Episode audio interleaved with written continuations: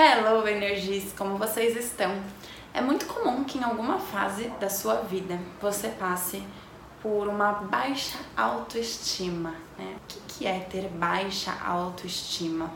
A baixa autoestima é quando a gente está nos ambientes e a gente não se sente bem com a gente mesmo ali dentro. É quando a gente se olha no espelho e não se gosta. Quando a gente sai e acha que você nunca está boa o suficiente, tanto internamente quanto externamente, ou seja, tanto na sua questão de autoconfiança, de como você se comunica com as pessoas, quanto a maneira que você se veste, é, se você hum, se sente bem conversando com outras pessoas ou não. Então a autoestima está relacionada com um pouquinho de tudo isso. Porém, eu sempre falo aqui sobre a autocompaixão também. Existe a autoestima e a autocompaixão, e são duas coisas diferentes. Nesse episódio, a gente vai entender um pouquinho mais qual é a diferença entre autocompaixão e autoestima e como elevar a nossa autoestima para que a gente se sinta melhor aí no dia a dia.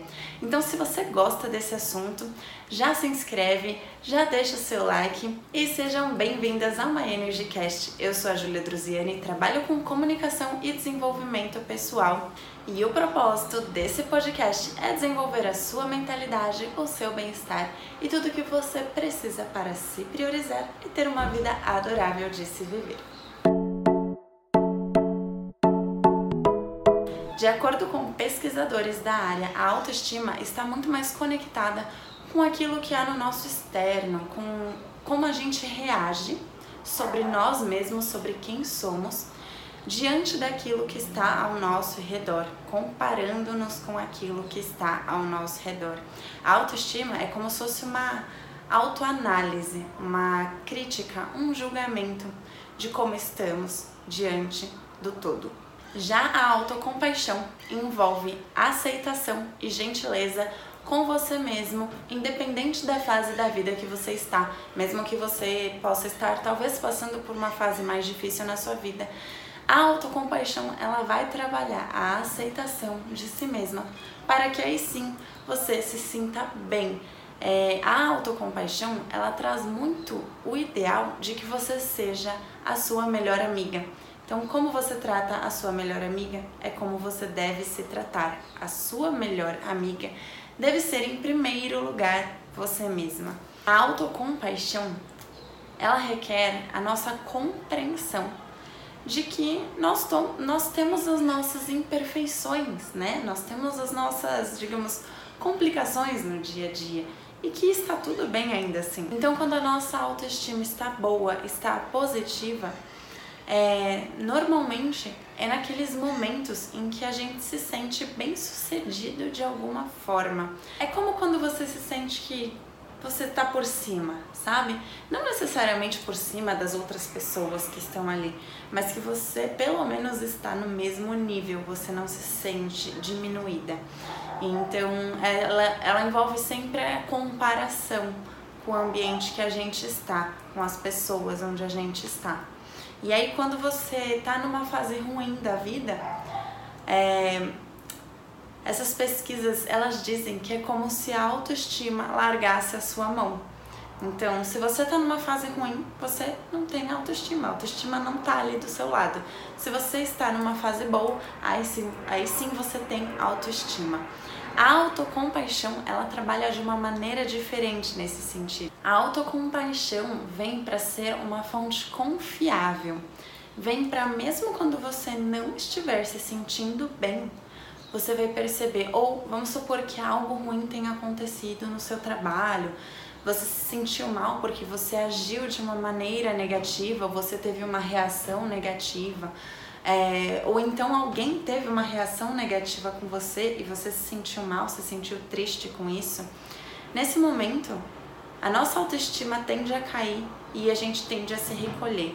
A autocompaixão, ela vai trazer uma compreensão diferente. Ela vai falar: hum, isso doeu, aconteceu tal coisa, eu estou me sentindo triste, eu estou me sentindo talvez cansada, exausta, mas tudo bem, é uma fase, eu sei que vai passar. Nesse momento, eu vou olhar para mim, eu vou cuidar de mim. ela traz um conforto diferente. Então, você não fica só mal, você não fica só triste. Você lembra que você pode ser a sua melhor amiga nesse momento. É, imagina que essa situação ruim aconteceu e vem uma melhor amiga e fala: Amiga, tá tudo bem, é só uma fase, vai passar. Tal pessoa falou isso, mas ela não falou por mal, ou ela não pensou no que ela estava falando. É, sabe? Como se fosse um conselho mesmo de você para você mesma. Como alguém que se ama, como alguém que se valoriza. Agora vamos fazer um teste aqui rapidinho só pra gente compreender com mais profundidade como está a sua autoestima. Se você recebe algum feedback negativo, pode ser na sua empresa, né, onde você trabalha, pode ser de algum cliente, caso você tenha a sua própria empresa, seja autônoma, pode ser da sua mãe, do seu pai, de alguém que seja importante para você ter feedbacks positivos. Como você sente quando o feedback é negativo? Pode parar e dar uma refletida sobre isso. Mais uma pergunta: como você se sente quando alguém é melhor do que você naquilo que você gosta? Então, vamos supor que você tem um trabalho e você gosta muito de executar uma tarefa específica. E aí você vê que a pessoa do lado ela executa tão bem quanto você. Talvez você sinta uma sensação de competição. Como você se sente nessa situação? Lembra de nesse momento simplesmente perceber como você se sente. Você não precisa se criticar, tá? Se julgar. Simplesmente perceba para que você compreenda como está a sua autoestima. Qual é o impacto que você sente quando você falha em algo? Que é realmente importante para você.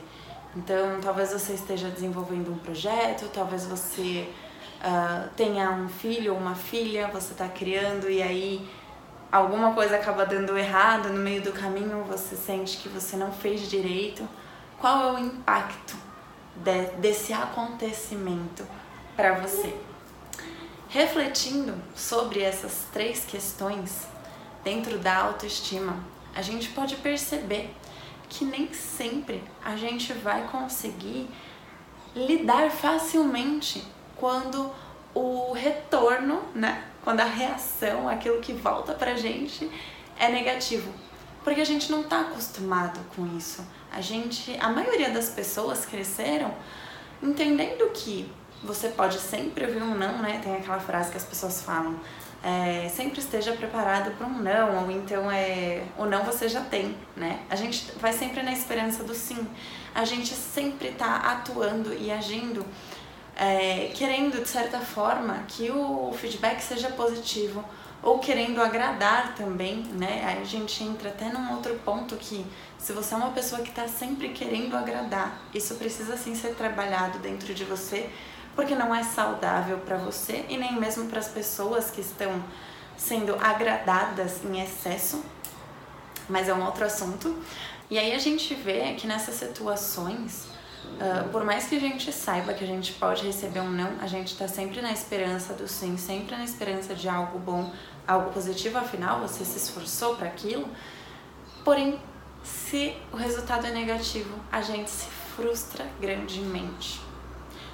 Algumas pessoas chegam a se frustrar num ponto de que precisa de fato se recolher no próprio quarto e ficar ali talvez por um, dois, três dias. Por quê? Porque a maioria das pessoas ainda não conhecem a autocompaixão. A gente sempre se volta para autoestima. E é importante, gente, é, entender que a autoestima não é ruim. Eu, pelo menos, não vejo a autoestima como algo negativo. Eu acho ótimo ter autoestima eu acho que facilita a nossa vida ter autoestima, a gente precisa sim desenvolver. Mas para a gente conseguir desenvolver a autoestima, dentro do meu percurso, eu percebo que, em primeiro lugar, a gente precisa desenvolver a autocompaixão. Porque de fato, quando algo acontece e a gente não sabe lidar com aquilo, a autoestima cai e aí a gente fica sem ferramenta. Se a gente tem a autocompaixão com a gente, a gente sabe melhor como lidar com tal situação. E além de tudo, quando você tem mais autocompaixão por você mesmo, você desenvolve a sua autoestima com muito mais naturalidade, com muito mais facilidade. Então, alguns dos benefícios de você ter autocompaixão é menores sintomas da depressão, menos ansiedade, menos sentimento de vergonha e menos estresse. As pessoas é, mais autocompassivas elas apresentam maior bem-estar, mais felicidade, mais satisfação na vida, mais autoconfiança e mais saúde física. Então você pode sim é, arrumar o seu cabelo, se vestir bem, uh, cuidar melhor de você, cuidar melhor da sua pele, né? Se hidratar, beber água, fazer exercícios físicos, tudo isso tem muito a ver com o amor próprio, né? Você está cuidando de você e você desenvolve a sua autoestima. É, mas a gente precisa também cuidar do nosso interno, das nossas emoções, de como a gente se sente com a gente mesmo. Porque você já parou para pensar as pessoas que, ou talvez você esteja se sentindo assim, cuida, cuida do cabelo, se arruma, às vezes passa horas na frente do espelho se maquiando, arrumando o cabelo, pensando em que roupa colocar, é, e perde um tempão nisso. Até lembrei aqui de um podcast que eu tava ouvindo, estavam falando de uma moça, não lembro agora o nome dela, que ela tava no BBB, né? Ela tava arrumando o cabelo, fazendo babyliss. E ela ficou ali um tempão, enquanto todo mundo já estava se divertindo, ela estava ali fazendo babyliss no cabelo. Então, às vezes a gente cuida do nosso externo, a gente fala, uau, olha só, tá legal, mas não é o suficiente. Não é o suficiente, parece que tem que sempre cuidar mais, sempre fazer algo diferente, sempre mudar alguma coisa. Então, até onde isso vai? Né? Por isso a gente precisa muito cuidar do nosso interno. Então agora mesmo a gente vai fazer uma prática de autocompaixão para já começar a mudar o seu ambiente interno. Nesse exercício eu quero que você pegue um bloquinho de notas, uma caneta, um caderno, alguma coisa para você poder escrever aí. Então, vamos começar. Em primeiro lugar, você pode fechar os seus olhos, coloque a mão no seu coração e sinta a sua respiração. Comece a focar no que há dentro de você, no seu interno. Perceba a sua respiração nesse momento. Perceba o seu coração se abrindo, se tornando mais receptivo. Então faça a pergunta para você, pode ser em pensamento. Do que eu preciso? Do que eu verdadeiramente preciso? Deixe que a resposta venha naturalmente, não se pressione nesse momento. Simplesmente deixa fluir, deixa seu coração aberto para receber. Talvez o que você precisa é se sentir amada, se sentir feliz, se sentir conectado, em paz. E aí, quando você se sentir pronta, escreva as frases que vieram à sua mente. Você pode escrever as frases exatamente como elas vieram, ou você pode escrever como uma espécie de mantra, ou então você pode escrever como um desejo para você mesma. Então, que eu possa me sentir livre, que eu possa viver em paz, que eu possa é, sentir o amor, que eu consiga me sentir pertencente. Então você vai escrevendo tudo que você sentir aí, quais são as suas verdadeiras necessidades.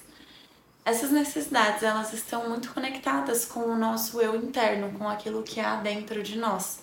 Esse exercício é um exercício do manual de autocompaixão e mindfulness, e ele foi feito próprio para que você encontre frases amorosas para você mesmo, frases de bondade amorosa a partir disso, você já consegue perceber que quando a sua autoestima está baixa, talvez esteja faltando um pouquinho de bondade amorosa com você mesmo, um pouquinho mais de autocompaixão.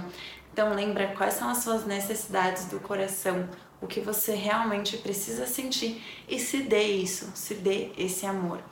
É você quando você começa a se dar esse amor, você se abre para receber tudo ao seu redor, começa a ser é, facilitado para que você receba isso também, tá? Então você vai receber de você mesmo para você poder receber do externo. Comenta aqui se você gostou desse episódio, se esse episódio é, atingiu aí de alguma forma o seu coração, foi contribuição para você hoje. E já me siga nas redes sociais também, além daqui do YouTube. No Instagram eu estou como judruziane.g. Eu tô fazendo um movimento lá pra gente trabalhar a gratidão e atrair coisas melhores pra nossa vida, então vai lá dar uma conferida. E no Spotify eu estou como My Energy Cast. Um beijo e te espero no próximo My Energy Cast toda semana.